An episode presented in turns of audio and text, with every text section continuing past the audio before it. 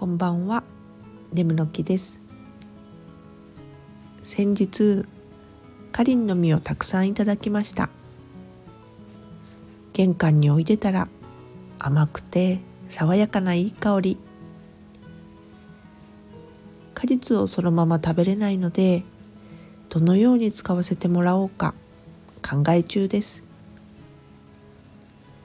お酒につけてかりん酒にするか喉痛い時の漢方としてかりん蜂蜜にするかはたまた天日干しして入浴剤にしようかな。どのように加工してもこの時期にもってこいなかりんさん。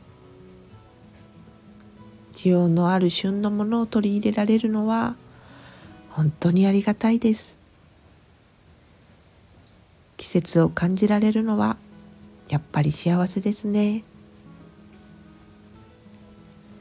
それではまた。